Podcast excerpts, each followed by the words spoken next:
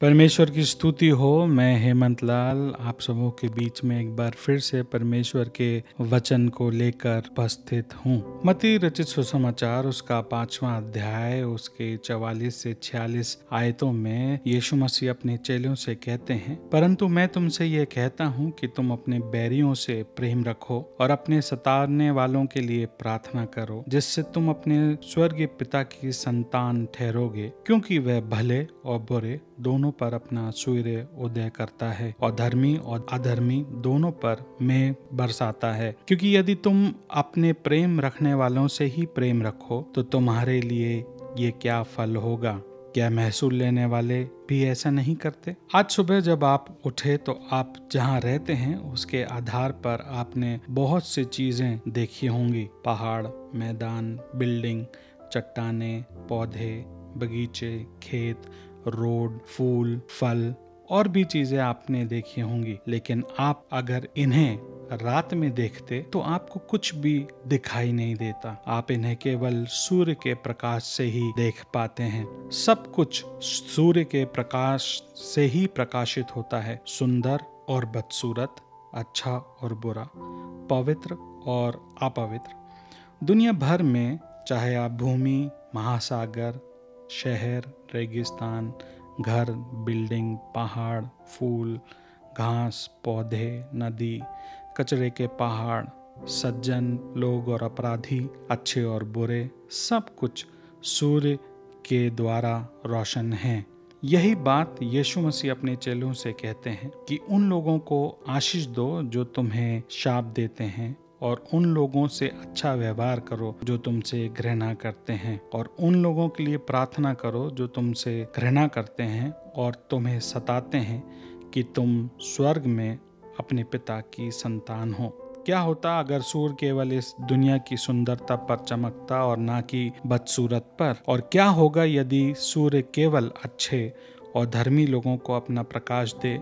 लेकिन पापियों और अपवित्रों पर नहीं। क्या होगा अगर सूर्य केवल उन लोगों को अपनी रोशनी दे, जो इसके प्रकाश के हकदार हैं? क्या होगा अगर सूर्य केवल सूर्य को आशीर्वाद देने वालों को अपना प्रकाश दे और जो उसे शापित करते हैं, उन पर प्रकाश ना दे? क्या आपको लगता है कि यह दुनिया को बदल देगा? मुझे लगता है यह कहना गलत होगा। यह दुनिया को बदलने से अधिक होगा। यह सूरज को बदल देगा। यदि सूर्य केवल अच्छे सुंदर और योग्य पर ही चमकता है तो सूर्य को उतना प्रकाश बनाना बंद करना पड़ेगा। उसी तरह यदि आप केवल उन लोगों से प्यार करते हैं, उन लोगों से बातचीत करते हैं, उन लोगों से अपना स्नेह ज़ाहिर करते हैं, केवल उन लोगों को मदद करते हैं जो आप जिनको जानते हैं, आप जिनसे प्यार करते हैं, जो आपको रोज सुबह गुड मॉर्निंग करते हैं या आपके लिए कुछ चीज़ लाते हैं तो ये आपको भी बदल देगा। और आप अपना प्रकाश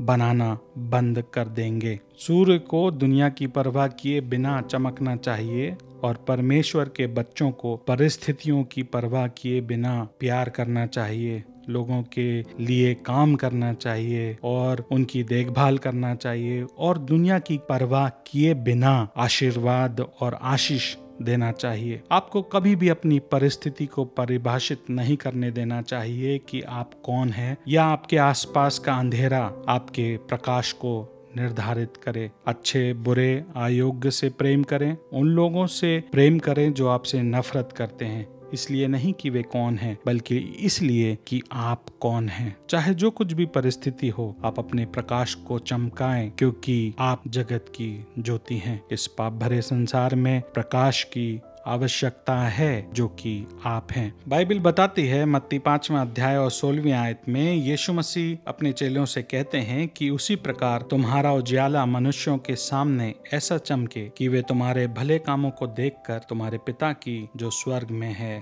बड़ाई करें। आइए हम प्रार्थना करें। परमेश्वर पिता, हम पर अनुग्रह करें कि हम लोगों और परिस्थितियों की परवाह किए बिना प्रकाश के समान इस अंधकार संसार में उस ज्योति से जो केवल यीशु मसीह से मिलती है, चमक सकें। यीशु मसीह के ज्योतिर्मय नाम में मांगते हैं। आमीन। आपसे निवेदन करते हैं कि इसको आप अपने मित्रों के साथ शेयर करें व्हाट्सएप पे फेसबुक पे, ताकि परमेश्वर उनको भी आशीष दे। God bless you all